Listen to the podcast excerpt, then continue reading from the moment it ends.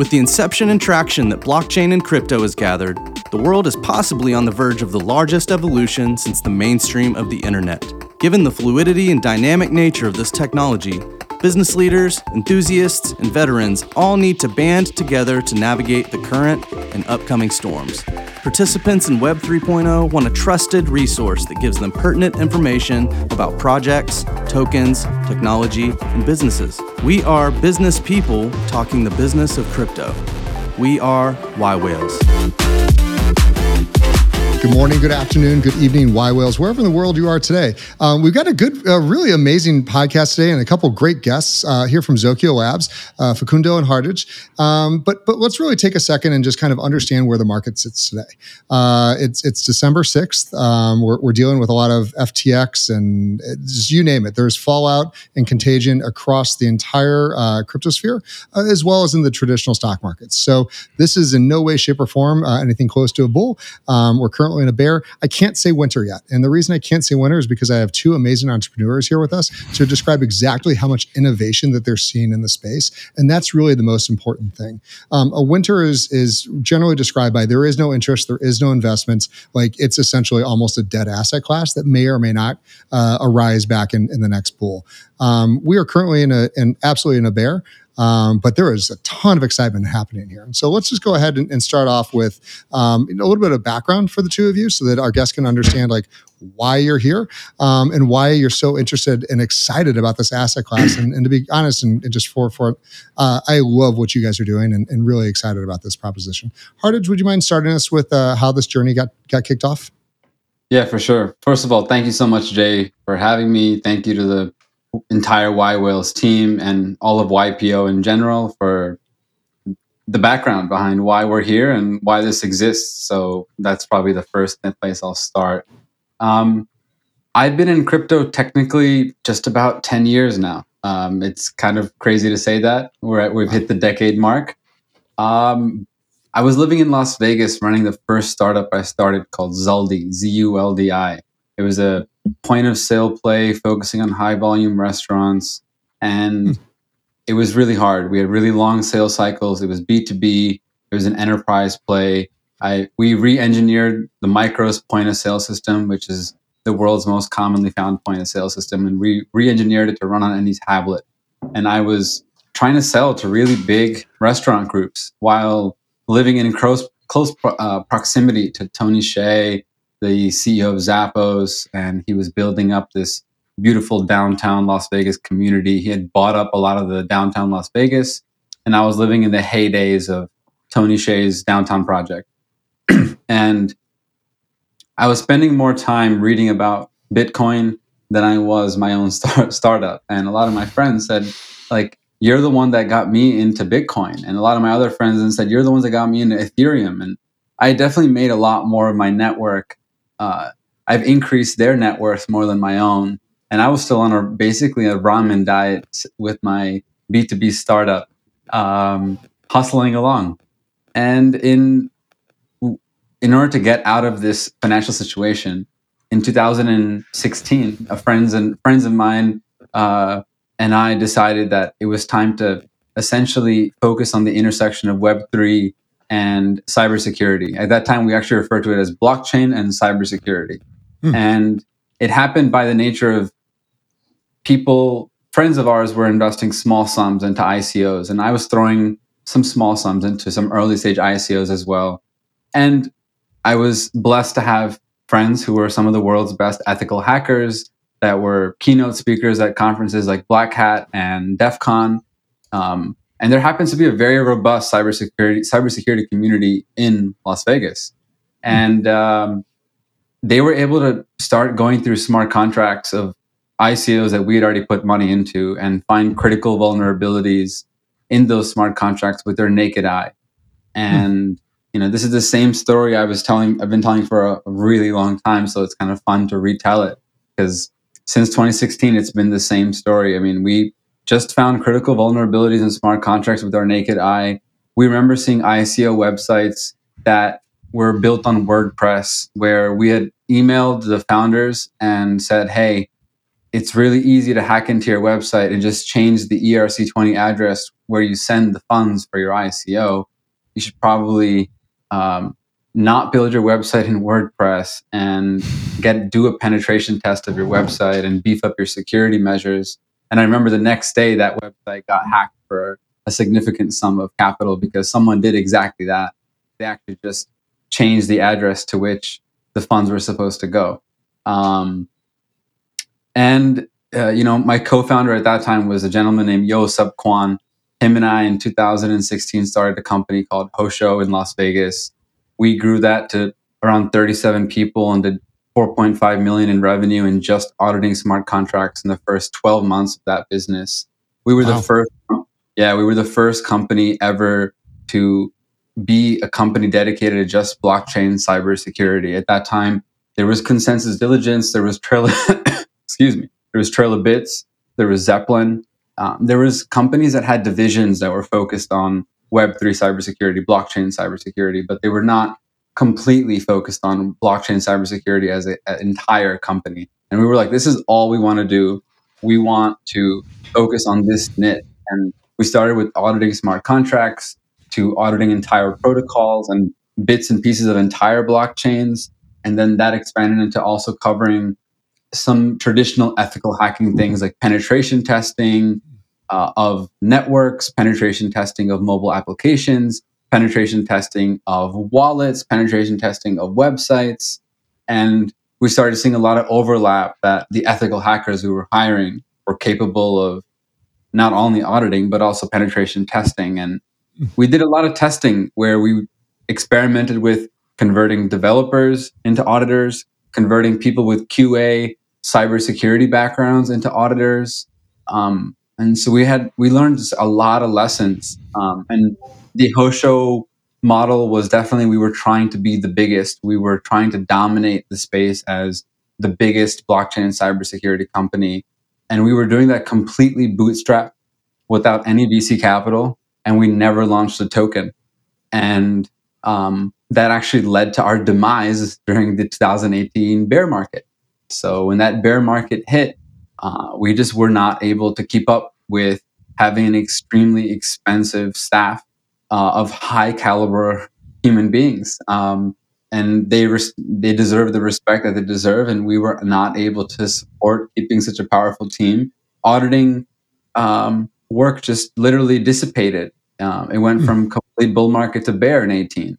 And on that note, since today is 2022, I think it's pretty important to note that when this bear market hit, the auditing work didn't just disappear. And that the reason is where the industry is about 10 times the size.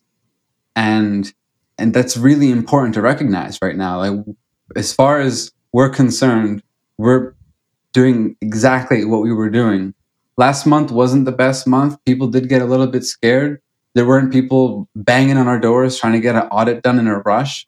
But we have a, a large chunk of clients that we have one to two year long agreements with that have raised hundreds of millions of dollars that have hundreds of millions of dollars of TLV, even right now in a bear market, that they're not going anywhere and, and nothing changed for them. And we have to be there for them as is.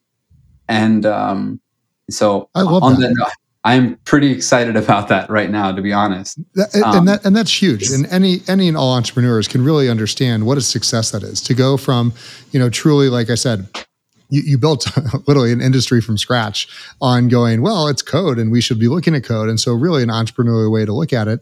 Um, and then re- recovering from, you know, a, a, a, big crash. I mean, the 20, 2017, 2018 was, it was, it was a violent one of a much smaller asset class back then. My co-founders moved on to start a vegan dog food brand. That's how drastic it was. and I, you know, I love you, yo. I love you guys. It's the truth, though. It's what happened. Like, but but they, had like it was tragic, and I I literally moved from Las Vegas to Kiev, Ukraine, uh, and within a month and a half of being out there, people started hitting me up back for audits, saying, "Yo, are you still auditing? What happened to Hosho?" And I was like, "Well, Hosho is no more, but I'm starting a new thing. It's called Zokyo." And I just threw up a landing page, and I had a couple of guys that, I mean, it was actually like Disney World for hiring blockchain devs in Ukraine. it was bear market, everyone didn't have a gig, and there were like so many smart people, like oh, casually, you know, they've touched ETH core, um, you know, cybersecurity backgrounds, PhDs in, in computer science. Uh, you know, P- That's amazing. PhDs in cryptography. There was a lot of just epic talent around, and I started to scoop it up just as demand would increase for auditing. We just take one, one more auditor, two more auditors, two more devs, and we were a bit more dynamic. And we learned a lot of lessons from Hosho where certain things made our our bottom line, our, our burn rate too high, and you know we thought we were going to the moon. And I just wanted to be a little smarter this time. We didn't want to be the biggest. We want to be the best. We want to just let's let's go straight to the biggest VC partners we have and help them and talk to them about their tech and security due diligence and share them the deal flow we see so early. And I love that. Like let's focus on the builders that we already know and the builder communities that we can support and try to build better long-term relationships and actually do diligence on who we're going to audit so that we don't face um, bad ethics and bad morals. And like that was a problem. We had to chase people for money at Hosho. We have had to we've had to bear we've had to do that a few times at Zokyo this year recently to be honest. Um, but not not nearly as bad. Plus we learned lessons. Like we take payments up front far more often now. Um, so it's no it's no longer an issue. Um, it's it's still web 3 it's it's really fabulous. And, you know, we'll talk a little bit more, a little bit more about this, but too often, you know, entrepreneurs in the space are like blockchain secure. Oh yeah, blockchain's absolutely secure. So they don't they they forget that yes, the, the core code is secure. We we validated it. But anytime you have an interaction, every time you have a touch point or anything else, the, there is I don't need to tell you guys. I'm just being very clear for the audience. Um, you, you, can screw this up a thousand different ways. You can screw up your every single presence. time code changes it yep. needs a review. And it needs not only internal review and internal testing it needs multiple qualified third parties to review that code. And every developer has known this for ages. They've been writing code and getting it reviewed by third parties for ages. They've been getting websites pen tested and mobile applications pen tested. But for some reason in the blockchain space since its birth our space has not respected cybersecurity for a long list of reasons. And some of it has been due to just people being in a rush to get things out. Some of it, I partially blame Mark Zuckerberg because he has this mindset of uh, build it fast and break it. And, and that mindset from Web 2 leaked over into Web 3. Not to mention the ability, the ICO space, people were just in a rush. They were like, let's get this token out there. You know, we early on in the space, we had to actually go to every single centralized exchange in the space and tell them that they, they should not list tokens that did not have an audit. And, you know, this was not always a standard. And then we had to start working on a list of qualified auditors that are out there that are actually vetted teams that have the right track record to be auditing smart contracts. And, you know, we've come a long way. Now, you know, Binance and Kraken and Coinbase, they all have a qualified list of auditing teams that you should get an audit from, ideally multiple audits, and then come to them to get listed. And this is something that we actually had to spend a lot of time convincing them that it should be an audit and a pen test. And maybe you should look at, you know, their cloud security. And I mean, a lot of different things matter. But we haven't got there yet. Where at least auditing has become a standard in the space, and I'm really grateful that we're here. It took us I, it took us five years, um, but we're here. That's amazing. That's amazing. So real quick, I, am going to Facundo give us the exact pitch of exactly what Zokyo does, Zokyo Labs does, and and and why everyone, whether they're even mildly interested in in cryptocurrencies or blockchain technologies, should know you uh, what you guys do and how you operate. Yeah, I think the majority of, of users in Web3 don't take the time to go through an audit. And um, we maybe come over in sort of the way Hartej said, we come over from Web2 with a lot of practices like leaving your credit card in Amazon or having your passwords autofilled. Um, and we sort of come in with this careless uh, mindset. And I think Web3 has a ton of opportunities. Um, you know, but I'm an economist by by profession, so no free lunches. Uh, there's always drawbacks, and one of those drawbacks is you do have to be a bit more careful as far as security, for example. Um, you can go. There's a fantastic resource which is the Rekt Leaderboard, um, and there are billions of dollars in, that companies have lost completely unaudited. You know, they haven't even put one dollar towards taking any security preventive measures. And obviously, I think the industry has gotten a lot better. Uh, things have improved, but I think there's still a long, long, long way to go. I think we've been uh, just talking or Jay, but we, now we need to like take a step back and tell the audience and Jay what the hell Zokyo is and what we do. Yeah, give, give me that elevator pitch. Sell, sell me. I got a, a lot of, I got a lot of code that's unaudited. How am I gonna? How should I take care of this? Basically, what we do is you come to us with your code um, comprehensively. You know, you have a front end, the back end, you have smart contract, and we go through it and check out what's good, what needs to be changed.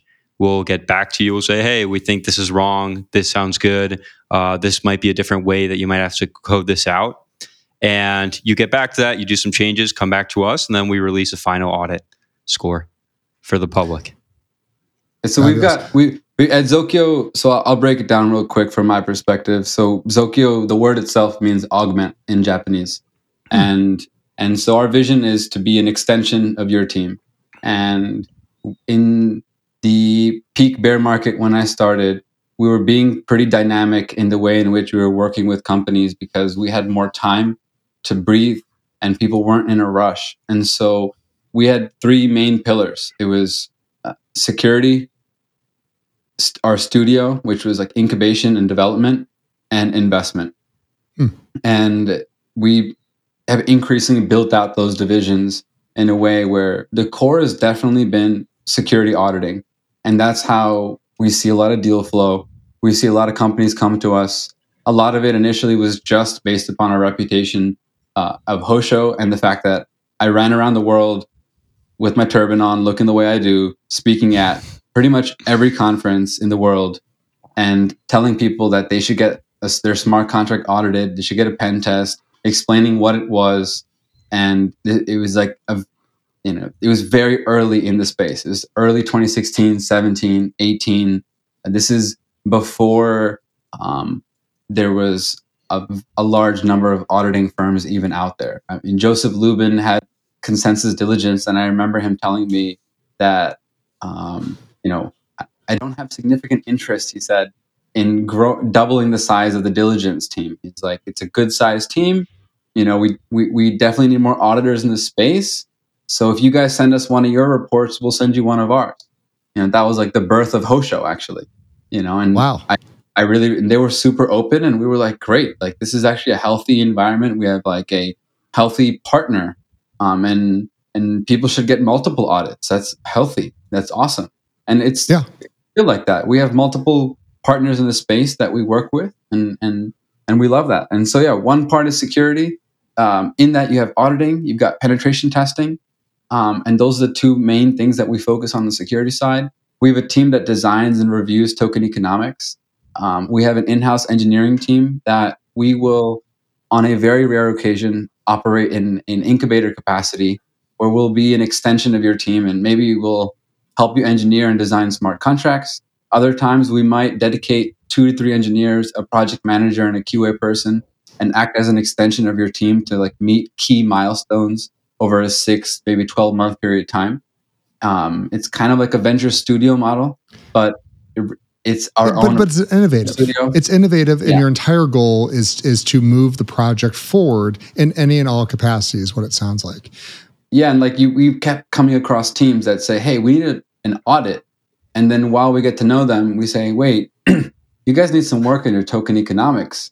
And we ourselves are interested in investing our own capital, maybe between the range of 50 all the way up to maybe 250k of our own capital into these deals. And as we would catch the deal early, we'd say, well, this is interesting. Can we help you with the token economics? Looks like they need some work. And do you need some introductions to some market makers and who's running your nodes? And we ourselves would be interested in running a validator or running a node. Um, and this Smart. is this has been the relationship we started to build like very early on with lots of teams and started to realize that um, p- certain teams, and we have conviction, and we found a great team of builders that are building something and solving a massive problem. You know, we need to roll up our sleeves and help them in more ways than just doing the audit. And um, it's definitely not our relationship with everybody. Sometimes we just say, "All right, you're, you need an audit. We're going to do the audit and move forward." Um, but there's other times where, you know, we start rolling up our sleeves, and that could even just mean taking t- uh, partially payments in their token that are vesting over time because of our conviction in what they're building, and it allows us more exposure into um, exactly what they're building. You know, and uh, no, I think it's putting your money where your mouth is. Yeah, no, it's a, it's a beautiful explanation, and I, I'm going to go because I'm Mr. Thirty Thousand Foot View, so I'm going to uh, scan back a little bit for for some of our, uh, our viewers because there's you guys are really good at technically explaining some things. Um, but let's understand why this is so different from Web two to Web three. Um, there is a gazillion hacks in Web one and Web two. That's that's no one's going to you know doubt that there's still issues and vulnerabilities today. In fact, there always are. What what really needs to be focused on, and I'd love a little color from the two of you on this, is the way I've always thought about the development of a Web 2 platform compared to a Web 3. Um, in Web 2, you can do the Zuckerberg thing and you can just build it, break it, doesn't matter. Like you can send the car out on the track and bring it back into the garage as many times as you want to rebuild the engine, change the engine, do all sorts of things that you want to do. But at the end of the day, like if it breaks out on the track, you can still fix it like it's still recoverable it's changeable and, and, while it may be a bit of a mess you're you're good to go Web3 is like launching a satellite into space. It's not coming back. Once you deploy it to the chain, if you did not have the foresight, if you did not, you know, do the proper testing uh, during DevNets or, or, or any kind of development testing that you are, um, if there's a critical error in that code that was not discovered prior to launch, and in that part of the code is non-upgradable, you, you just launched a pile of of, uh, of stones into into orbit, and it's utterly useless. Um, and deployment on some very large contracts can cost tens of thousands of dollars just to get that first iteration up there. So um, you really almost have to do tons more due diligence before that initial lighting of the rocket and and, and deploying that contract. Correct? Yeah, there's no guardrails in in crypto and Web three. You know. Yeah, I think would be um, would be the short version of it. This is you know in Web two you make a mistake. true in Ethereum right now. Yeah, Sorry, in, in Web two you make a mistake, and uh, you know even if it's also crypto is very financialized. Um, mm-hmm. So in Web two, maybe you have a, a, breach of user data, which obviously is egregious, but it's not as bad as losing all your savings or whatever.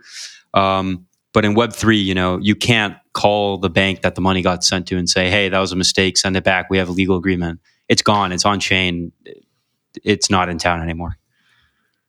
So I think that's a really good point. And I, let's talk about kind of the, some of the critical vulnerabilities and the, the kind of devastating repercussions um, that, that we see quite often. I mean, there is, to me, you know, the entire uh, goal of, of Web3 and blockchain technology is a safer, more, you know, more valid, more secure system and you know unfortunately we're not uh, we're not there. And it's it's not always a code issue. It's it's sometimes a compliance and and as well as just kind of foresight.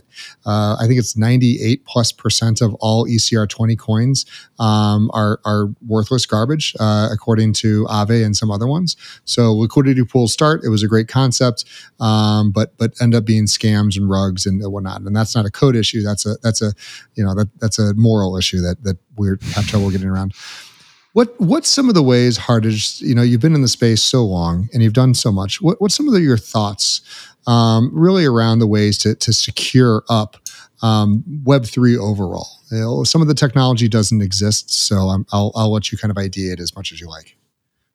I mean, so auditing is an obvious thing to mention, but before you even get to auditing, I think that Web3 needs to go through a pretty fundamental cybersecurity shower that was super standard in the Web 2 space. In the Web 2 space, we have PCI compliance in finance, we have HIPAA compliance in healthcare, and we don't have at the moment a similar standard in the Web 3 space. And as a result, we don't have companies that have to meet regulatory requirements in order to maintain some sort of license like PCI compliance level one, two, and three, and say, well, I I process or I have this much TLV in my uh, DeFi platform, so I need Total to be this level. total value locked uh, in my DeFi platform. So I need to go through this much a, a, penetration test every three months. I've got to get my code audited on my smart contract every single time it changes. Right? And in the world of finance today, if you tell someone that they need to get a penetration test in order to remain PCI compliant, they'd say, duh, obviously. Like that's yeah. a completely normal thing throughout the 90s, early 2000s. People have been penetration testing for a long time. What we do today in terms of traditional pen testing is absolutely not different than the multi billion dollar companies that do pen testing. It's no different. It's just that we like Web3, we're obsessed with blockchains and Web3 and cryptocurrencies and cryptography. So we focus on pen testing specifically in this industry and layer it on top of the need for smart contract and blockchain protocol auditing. But there's nothing different from what we do on penetration testing and what small and massive firms do. And at the end of the day, it's just reputation on the line. It's not insurance. It's not, um, there's no liability if your website gets hacked after a pen test. It's your reputation. And this is what we tell people. People ask us, like, is Zokyo liable if something happens? And I tell them, we, I, we would love to see a world when we're working on it to see if we can head towards a world where we can combine auditing and insurance. But at the moment, what we're protecting is our reputation. So it's uh it's, not about how much you pay us. It's about us protecting our reputation on each and every piece of code that we audit. Every line of code we audit, every website we pen test, every cloud we secure. Yeah, and, and I think this really speaks to how early we are in the in the kind of Web three blockchain revolution. I mean, if we go back to, to Web one and and you know Hartej, uh, you, you probably remember those days. Uh, Facundo, uh, you know, I'm gonna I'm gonna guess that you're you're a generation behind there. That's that's no problem. We'll give you a quick education. I was still this. waddling around. Yeah, there you go. But but you know, we think back to you know the early days of, of Web one, and we can even go past AOL. And you know, SSL was was was nothing even contemplated. You know, websites like you sometimes you could go onto a website, and you hit the escape key, and suddenly you had full admin access. You're like, whoa, what's this? And and you know, it was commonplace. Nobody nobody really knew what what things were, and and passwords, like you got to remember, like passwords only now are starting to become like commonplace and evolutionary. Like you, when you see, you know, our, our, your parents and, and, grandparents with stickers of their of the passwords on the side, like that was how we did it. Um, you know, it was there was there was everything was stored in clear text. Security was, you know, hey, what are they going to steal? Nothing.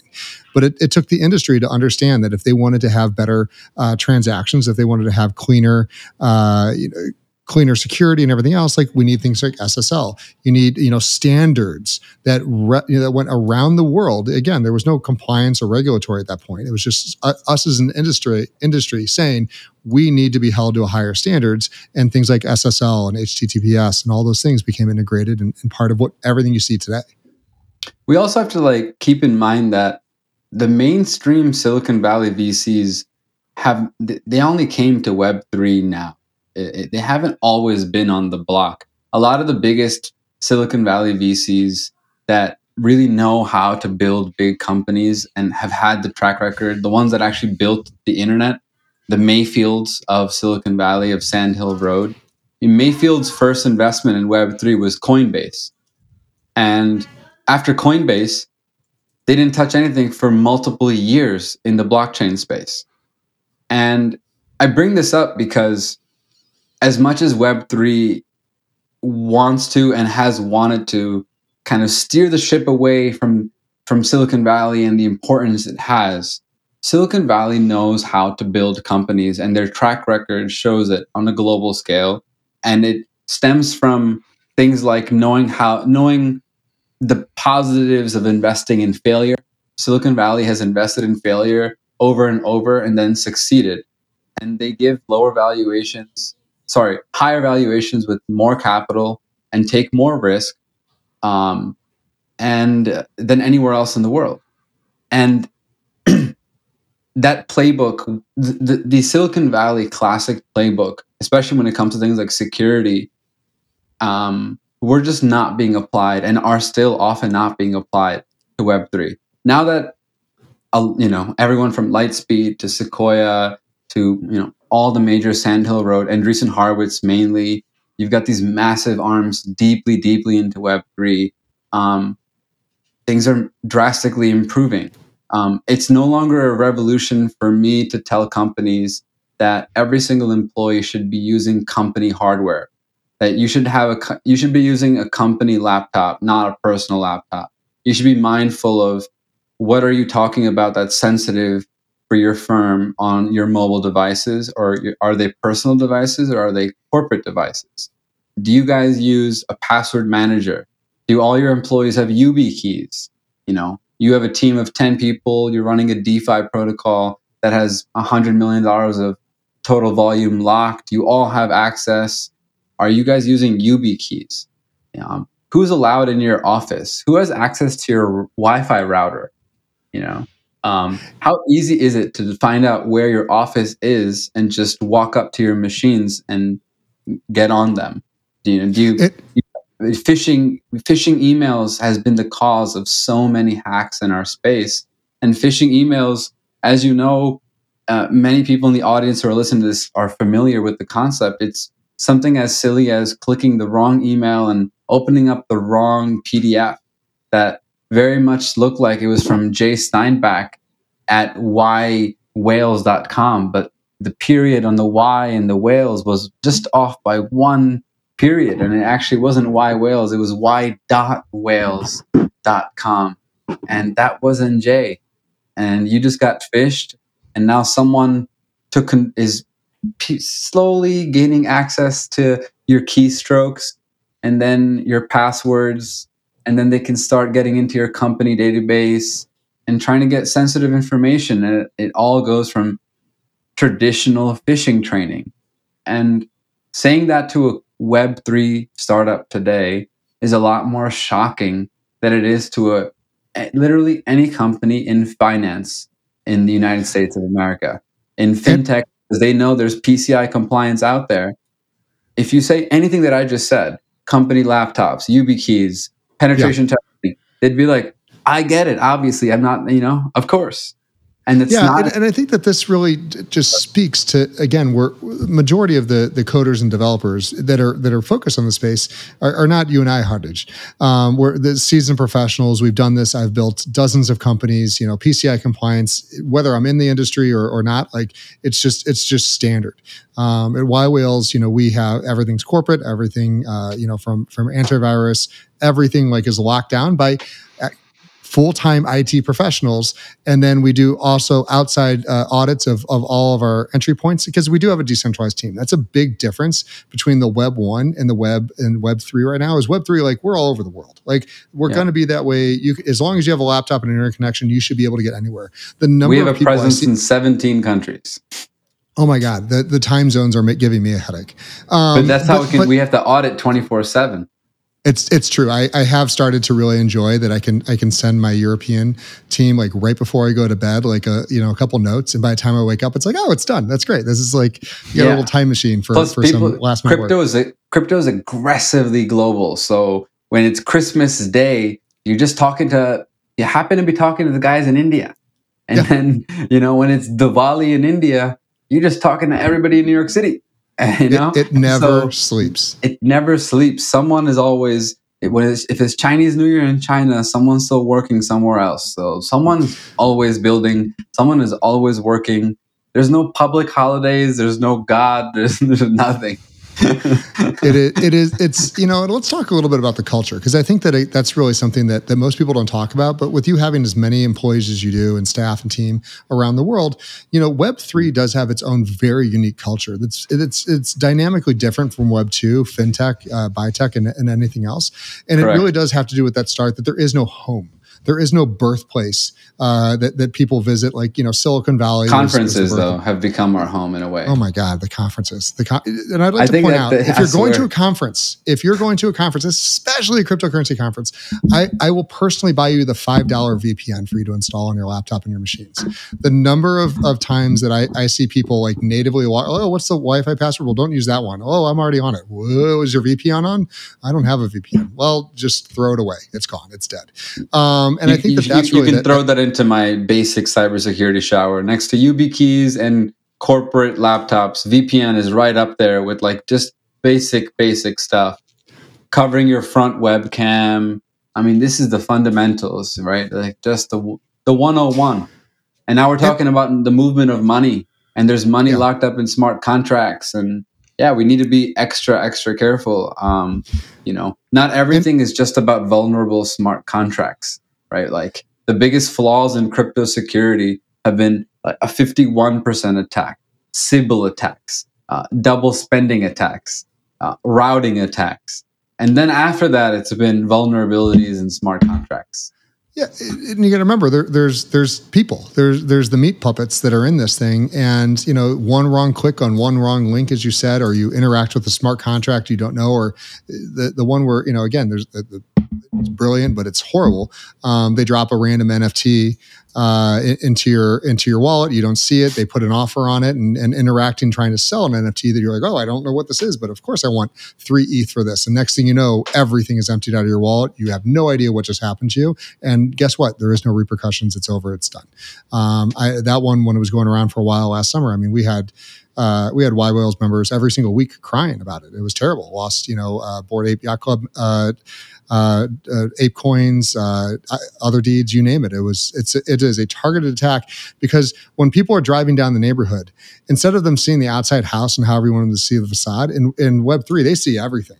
They see they see your wallet, they see your transactions, they know your habits, they know when you're on, they know when you're off, and so with with this clear, um, you know, ability to have these these trustless transactions, we really need some innovations in in kind of obfuscation uh, to be able to hide these things and keep and keep uh, prying eyes away because I don't need everyone to see inside my wallet at all times. I can try to hide them, but at the end of the day, I really can't because you guys are really good at what you do as far as tracking things as well.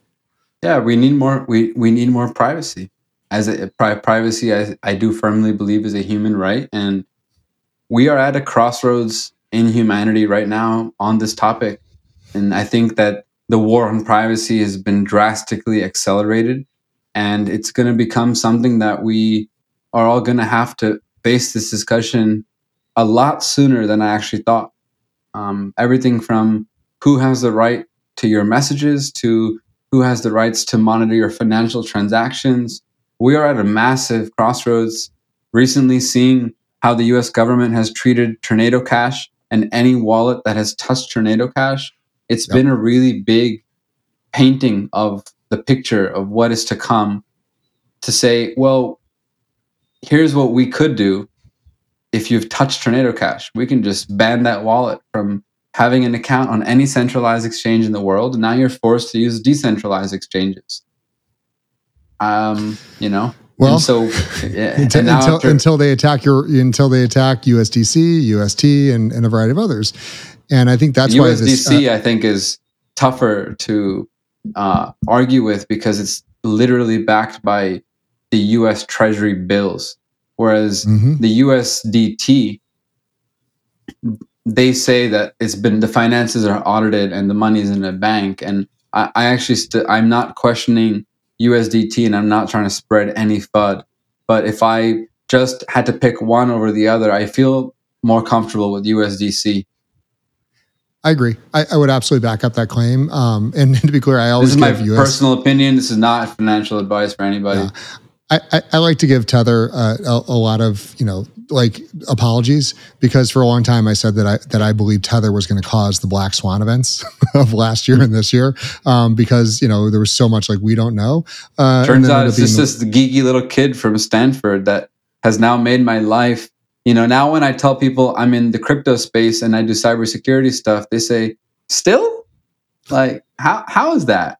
You know, I used to be like, "Whoa, you're in crypto." Can I get your number? You, wow, that's so cool. And now it's like, thanks to SBF, you're in crypto. Huh? Oh, still, still, How's still doing that. Yeah. How's that yeah. work? How's that working out? How's that working out for you? prices I, I, prices are down, aren't they? How are you yeah. still in it oh, that? It's, it's the worst. That's why, th- thankfully, uh, I've always said I'm in Web three. I never say the word crypto. I, I never. I don't say blockchain too much. So you just um, let it go um, but, over people's head. They have no yeah, idea what, what, what the hell what's Web three. Doesn't doesn't matter. It, it, makes the conversations and intros really short. If they don't know what I'm talking about, they're not interested right off the bat. Because I don't. You know how it is. You say you're like, oh yeah, I'm into crypto. Next thing you know, you're they're scrolling through their Coinbase wallet and all the shit coins that they've acquired. They have no idea what they do or, or how they go. So so let's bounce back over real quick. Um, I want to hear about education. Um, and I want to hear how you guys, uh, because you have all this knowledge, uh, institutional and and you know practical. How do you get that knowledge out into the various investors or Web three kind of entrepreneurs to make sure that they understand why they should talk to you um, in those types of vulnerabilities? A lot of our focus has definitely been on helping people understand blockchain security and fundamental cybersecurity in general. And you can see our blog we have a Medium blog that we've been trying to shed as much light on on the Web3 cybersecurity space. Recently, we've been really obsessed with this language called Move, which hmm. I can definitely go down a rabbit hole on. Um, this language Move was originally designed for the Diem Libra project at Meta, and it's actually the first language ever designed for um, ever designed for blockchains for Web3. And you know, we believe Move is going to impact blockchain development the way Java one day in the past impacted web development. Um, mm. It's it, it, you know Move is it's fundamentally a new programming language um, that is it's purpose built for highly scalable blockchains and you know other applications where safety and correctness are paramount. Um, it's arguably the most promising smart contract language today and it's going to be the language of choice for new entrants into Web3. And new entrants matter because in Web3, we need more developers. And in the last two years, all the new developers that came into the space were contributing a lot of code. And, you know, 67% of code contributed in the overall Web3 space was from new developers. And wow. the majority of them chose to build in Rust, not Solidity, in the last two years. These are numbers from Electric Capital. Electric Capital That's amazing. has a Electric Capital has a, a wonderful report on development in Web3. And um, you know, Move is a superset of Solidity. It's uh, it's actually a clear departure from the existing paradigm um, that puts security burden on developers. Um, and so we've been going down this rabbit hole of Move and publishing a lot of content about Move and trying to get more people to develop in it. So um, that's definitely been one thing we're working on. But um, education wise, one thing I'll talk about is um, how important it is for our industry to incentivize traditional cybersecurity professionals to be incentivized to enter the Web3 space. Mm. And so that's definitely something that we're we've been trying to solve ourselves by hiring people with the right cybersecurity backgrounds, paying them enough money, and bringing them into this world to be incentivized enough to learn Solidity, learn. Um, well, they've a lot of them already knew Rust, but they're sharpening up their skills and um, now looking at it from an auditor standpoint.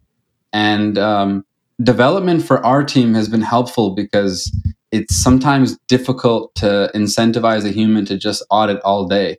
So it's a little bit it's a little bit nice for them to get their head into something else, um, for them to evaluate token economics, for them to take a look at our investment deal flow.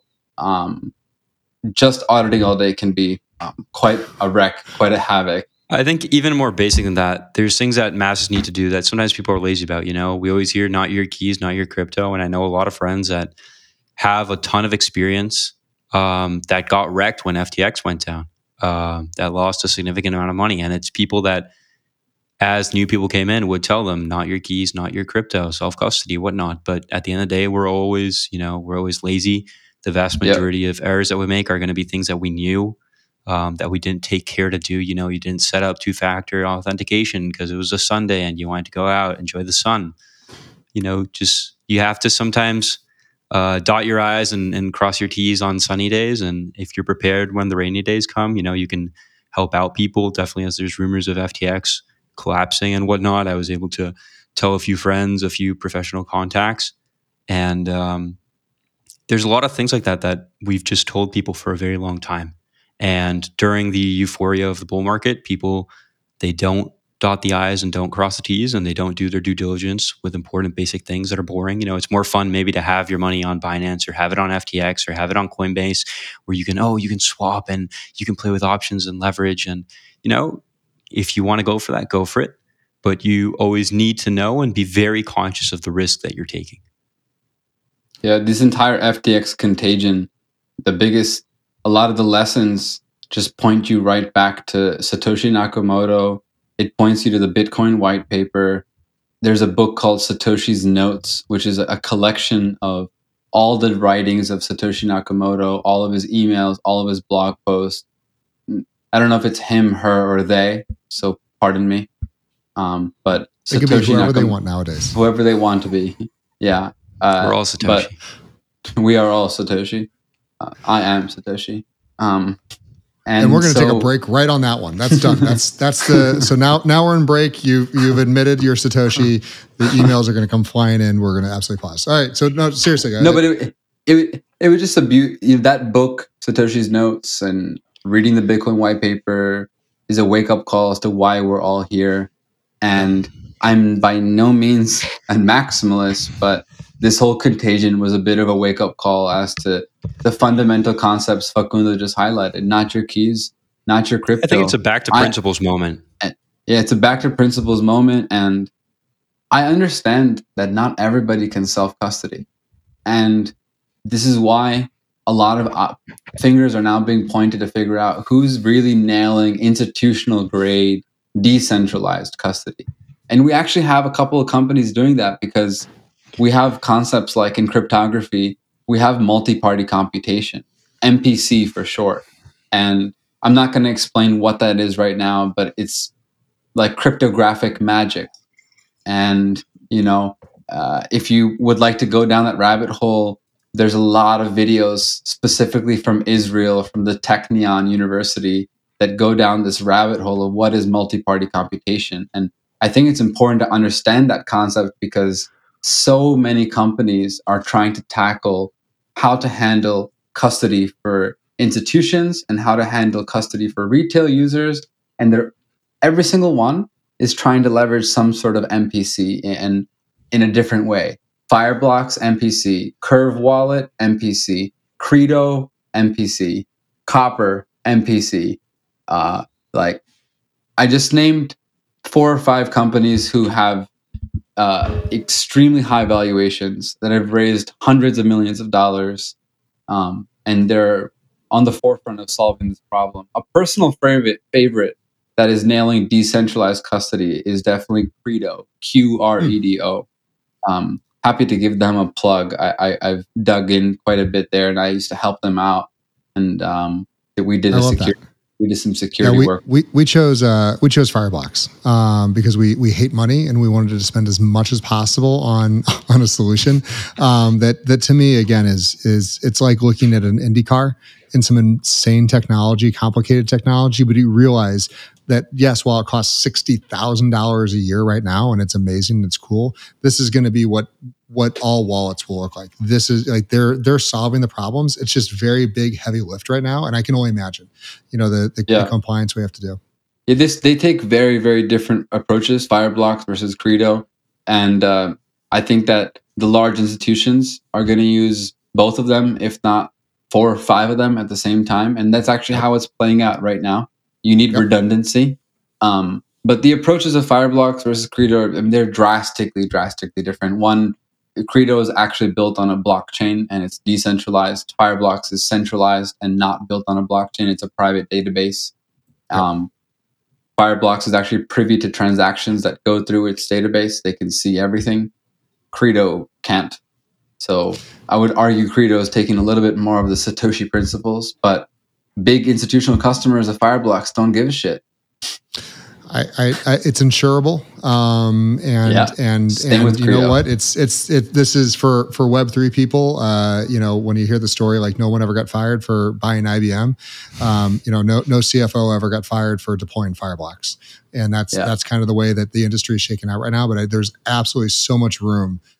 Because there's a massive delta in between Yeah. the institutional guys like me and you, um, and the actual users and, and small businesses that just need something better than uh, Gnosis multi-factor garbage uh, that exists today. You know, I agree. So- They're all powerful players. The the team from Fireblocks is actually, I believe, from that university I was shouting out, Technion in Israel. A lot of the top cryptography, multi-party computation teams that are all doing custody stuff happen to all be Israeli. There's a lot of Israeli talent um, in that space. Fireblocks, Curv Wallet, they're both Israeli. I know a Um, lot of DeFi funds based out of there because they are Yeah. in the, even uh, uh, even actually the founder of multi-party computation uh um, yehuda lindell that's his name Oh. uh he's um he was the founder of a company called unbound they took a stab at custody and got acquired i believe by either kraken or coinbase wow, that's very cool. yeah they were the So- first like fireblocks That's amazing. So as we bring this to a close, guys, um, and, and we really want to kind of uh, again just make sure that we're we, we really kind of give our thoughts and theses. You guys have so much institutional knowledge, so much about this, and, and there's a lot of entrepreneurs watching today. Um, Facundo, I'll start with you, and, and Hartej, I'll end with you. Just your thoughts on the people we need to be thinking about this industry, or any thoughts that you have on just kind of where Web three is going. We've gone through a, another bull bull to bear cycle, and and you know we're going to see another bull. We obviously will. But what are your thoughts about how what it's going to take to get there? Yeah, I think uh, we're definitely at a crossroads. Um, everyone's sort of holding their breath to see what legislators, particularly in the United States, are going to do um, with FTX, with crypto in general. Um, what is the SEC going to do? Everybody, a lot of people in the industry would love to give uh, Gary Gensler a piece of their mind, I'm sure. Um, and I think a lot of things are going to depend on what happens there uh, I tweet about this. You know, I, I think obviously we want to work from our first principles and we want to be fully decentralized and sovereign. Um, in some ways, that's very difficult to do uh, from day one to everyone. You know, there's people that live in countries where you simply don't have that level of privacy. You don't have that level of, uh, you know, sovereignty over your money. Um, although it's something we believe you should have. And a lot of where we're going uh, is going to be defined by how governments work. And crypto is highly political, whether we want it to or not. And as members of the industry, as consumers, you have to let people know hey, listen, I want to be able to have my own wallet. I want to be able to use, have the benefits of digital assets.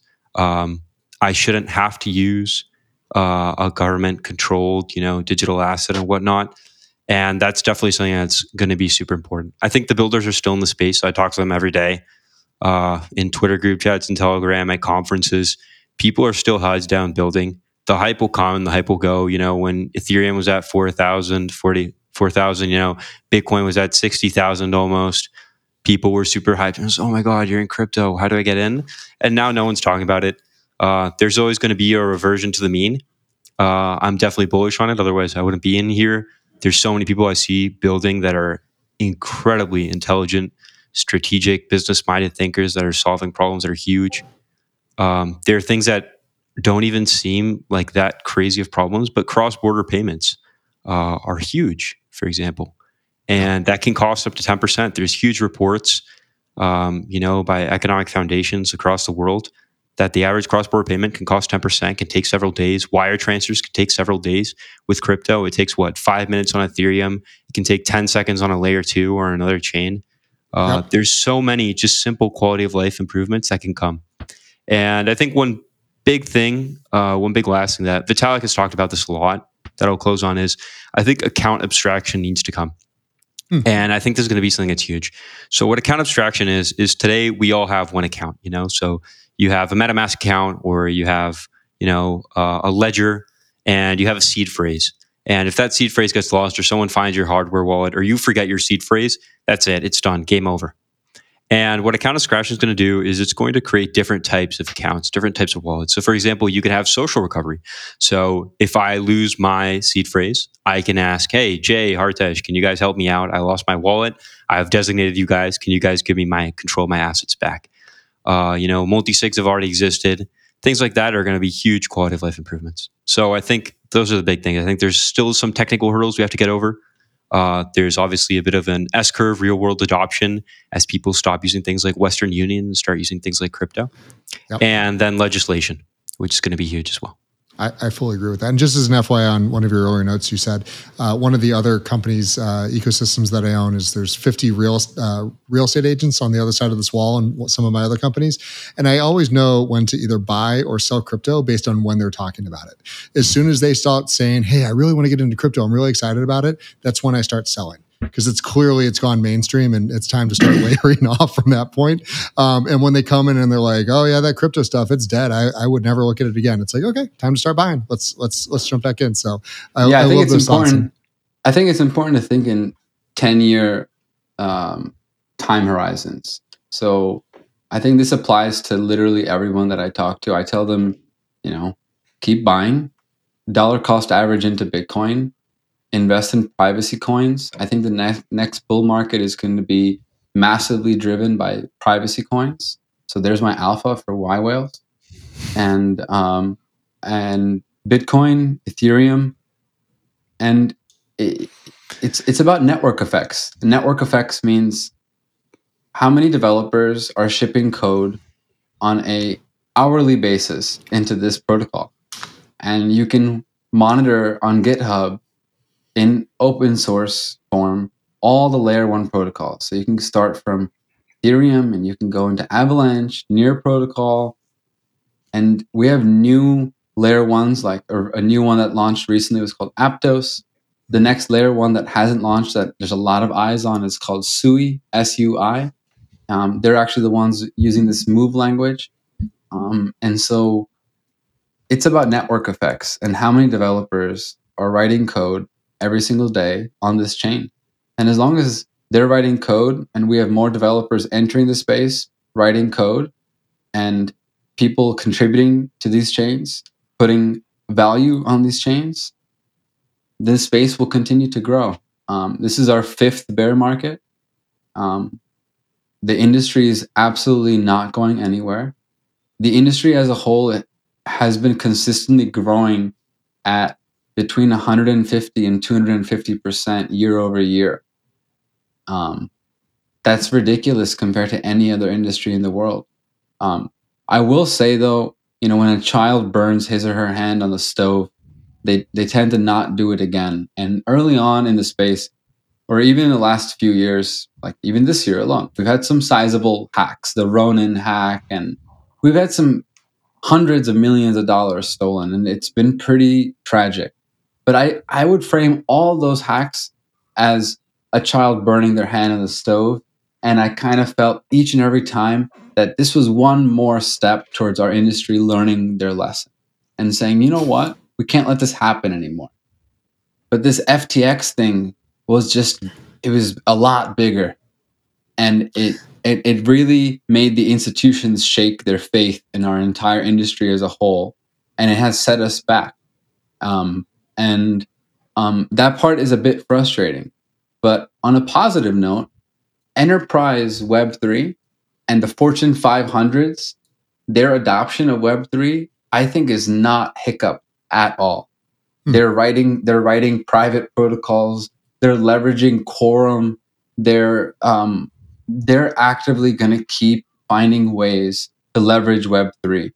I, I wouldn't say it's moving at lightning speed, but it's progressing, and I don't think that the FTX contagion is going to harm the Fortune 500s, the Fortune 100s, really, um, to slow down from leveraging Web3. Specifically, right now, we're seeing in Korea, you know, the top Fortune 100, 100 companies that are in Korea are by far the most on the forefront of willingness to sit down with anybody to pitch them something in Web3 you know, from whether it's Samsung at the highest level, you know, we they've they have sat down and met with Polygon, and Avalanche, and, and now I'm sure by Sui.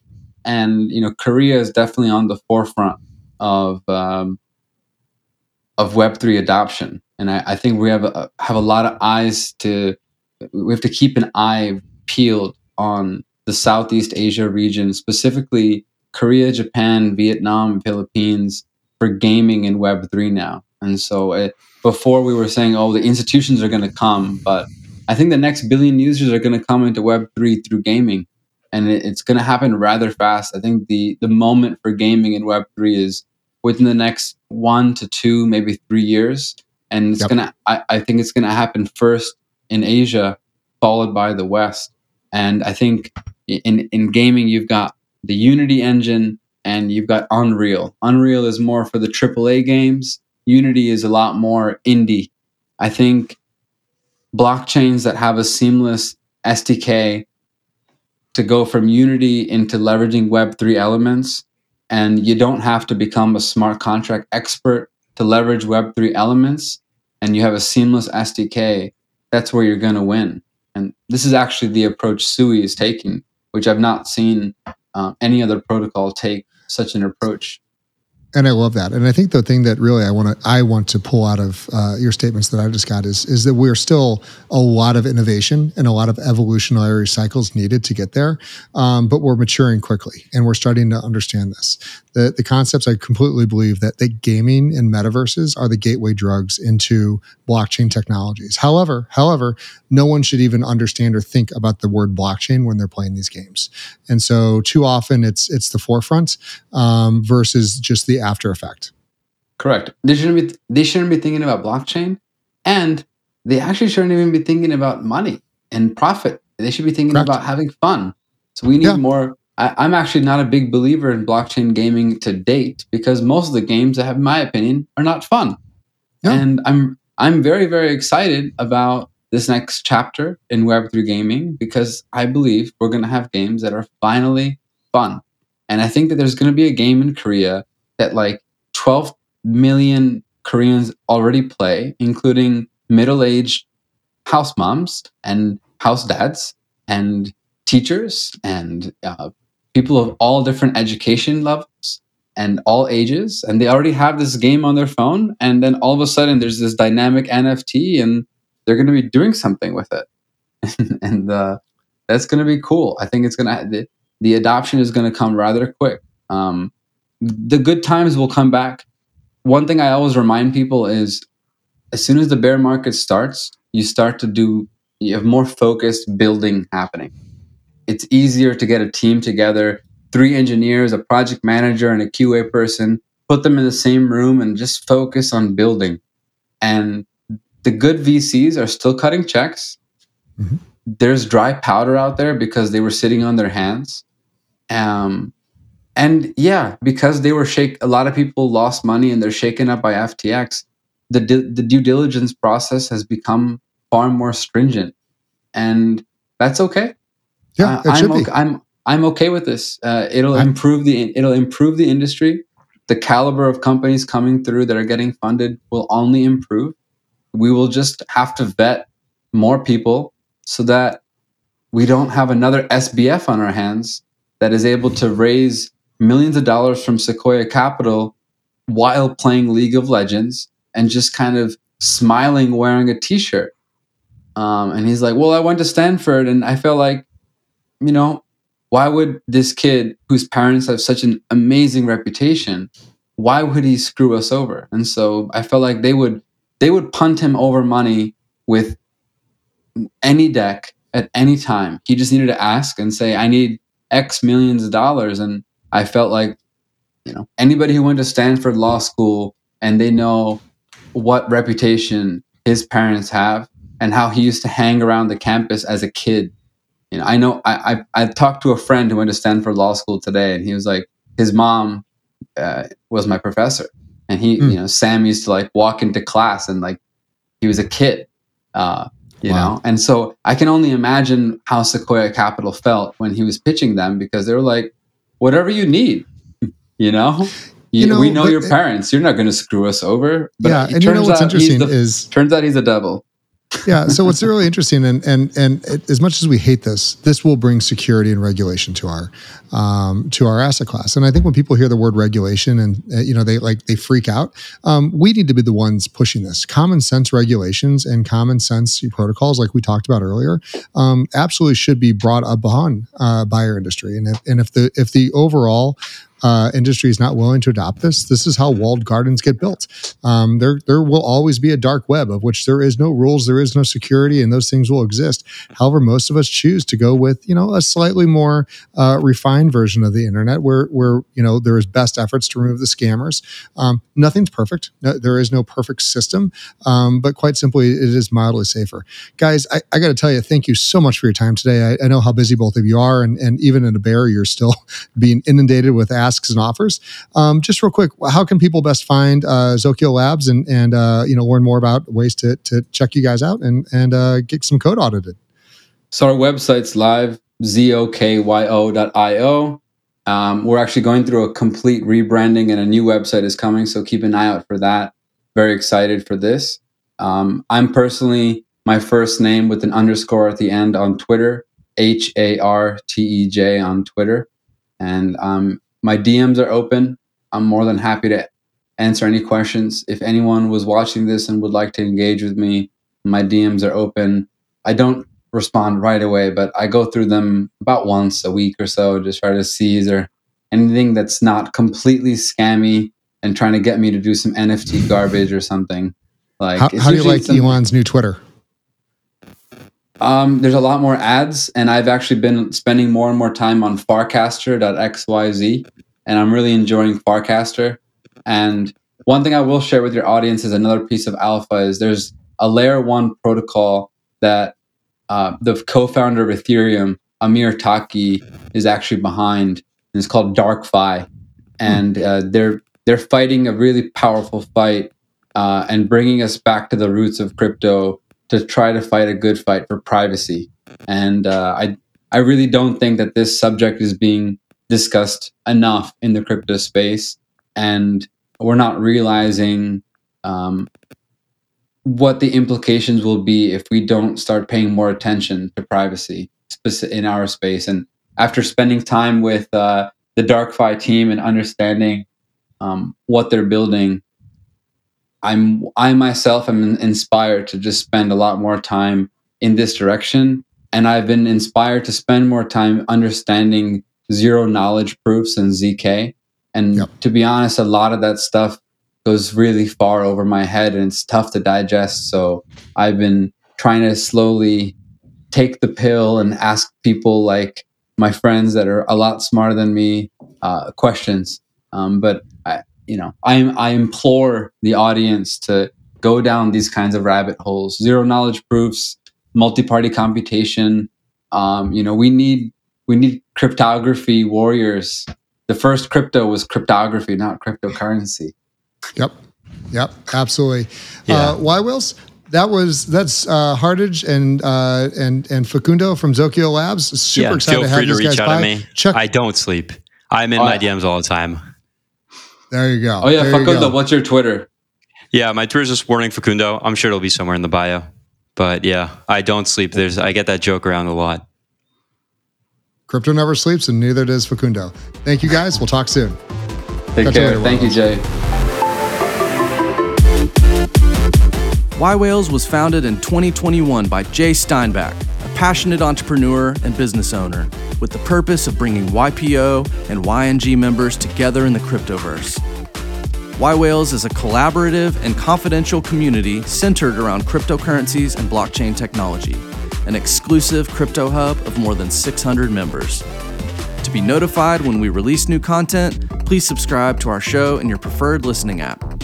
For more information, visit www.ywhales.com. Y-Whales is not affiliated with YPO, but at this time only allow for YPO, YPO Gold, and YNG members due to privacy and confidentiality. Support and production for today's episode was done by Truthwork Media.